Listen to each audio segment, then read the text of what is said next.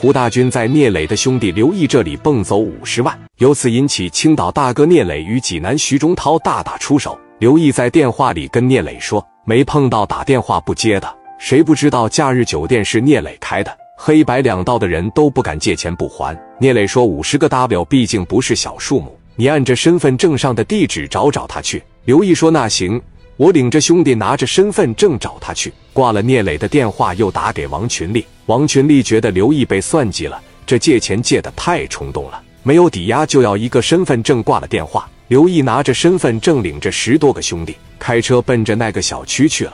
车往门口一停，领着十多个兄弟就上楼开始敲门。门开了，但是从里边出来的不是胡大军，是一对中年夫妻。刘毅一进屋就翻墙倒柜，这俩中年夫妻也挺老实。等他们翻完了以后，问了一句：“大哥，有什么事？你们把胡大军藏哪了？”刘毅叫道：“胡大军是你家什么人？”夫妻两个一口否认，根本不知道有这个人。刘毅把身份证拿出来给他们看了，说地址和这里一模一样，他肯定藏起来了。夫妻两个百口莫辩，说自己两个是普普通通在机械厂打螺丝的老百姓，根本不认识胡大军。还告诉刘毅，不信的话还可以去六扇门问问。这个房子的户主是不是他们两口子？还说住了十多年了，根本没见过胡大军。这几句话一出来，刘毅就知道自己被骗了。刘毅当下就给聂磊打了电话，说我按照胡大军身份证地址找来了，人家就是普普通通两口子，他们在这住十来年了，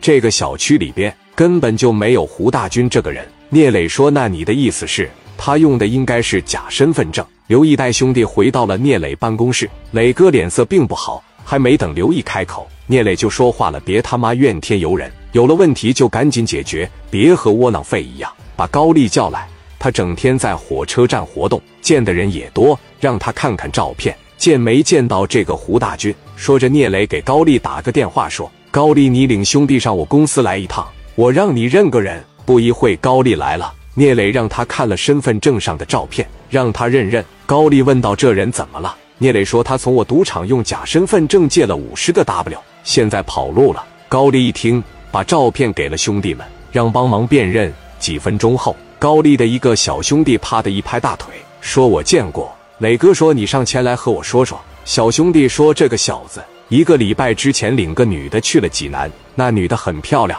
穿个粉色连衣裙，戴个金色眼镜。济南人口多，在济南找一个人无异于大海捞针。聂磊想了想，说道：“高丽，你从青岛上济南帮我去一趟，帮我找找这个人。现在这张照片就是唯一的线索。”高丽说：“磊哥，我可以答应你，但是你得派点兄弟们和我一起去。我有两个方法，一个是去道上打听，这我可以办到；还有一个就是去相关部门打听。你知道，我最不愿意去那里面。”让和我去的兄弟们去最好。聂磊知道他的这毛病，答应了他，让刘毅和任浩一起陪他去，还给了五个 W 红包。去了济南，到了济南，高丽打算兵分两路，自己去道上打听，让刘毅和任浩去六扇门问问。可谁知这两个兄弟非让高丽一起去六扇门打探打探。没办法，三个人进了六扇门，任浩拿着照片就去问了阿 Sir。阿 Sir 看了一眼，敷衍道：“不认识，没见过。”高丽看出了细节，知道这些阿 Sir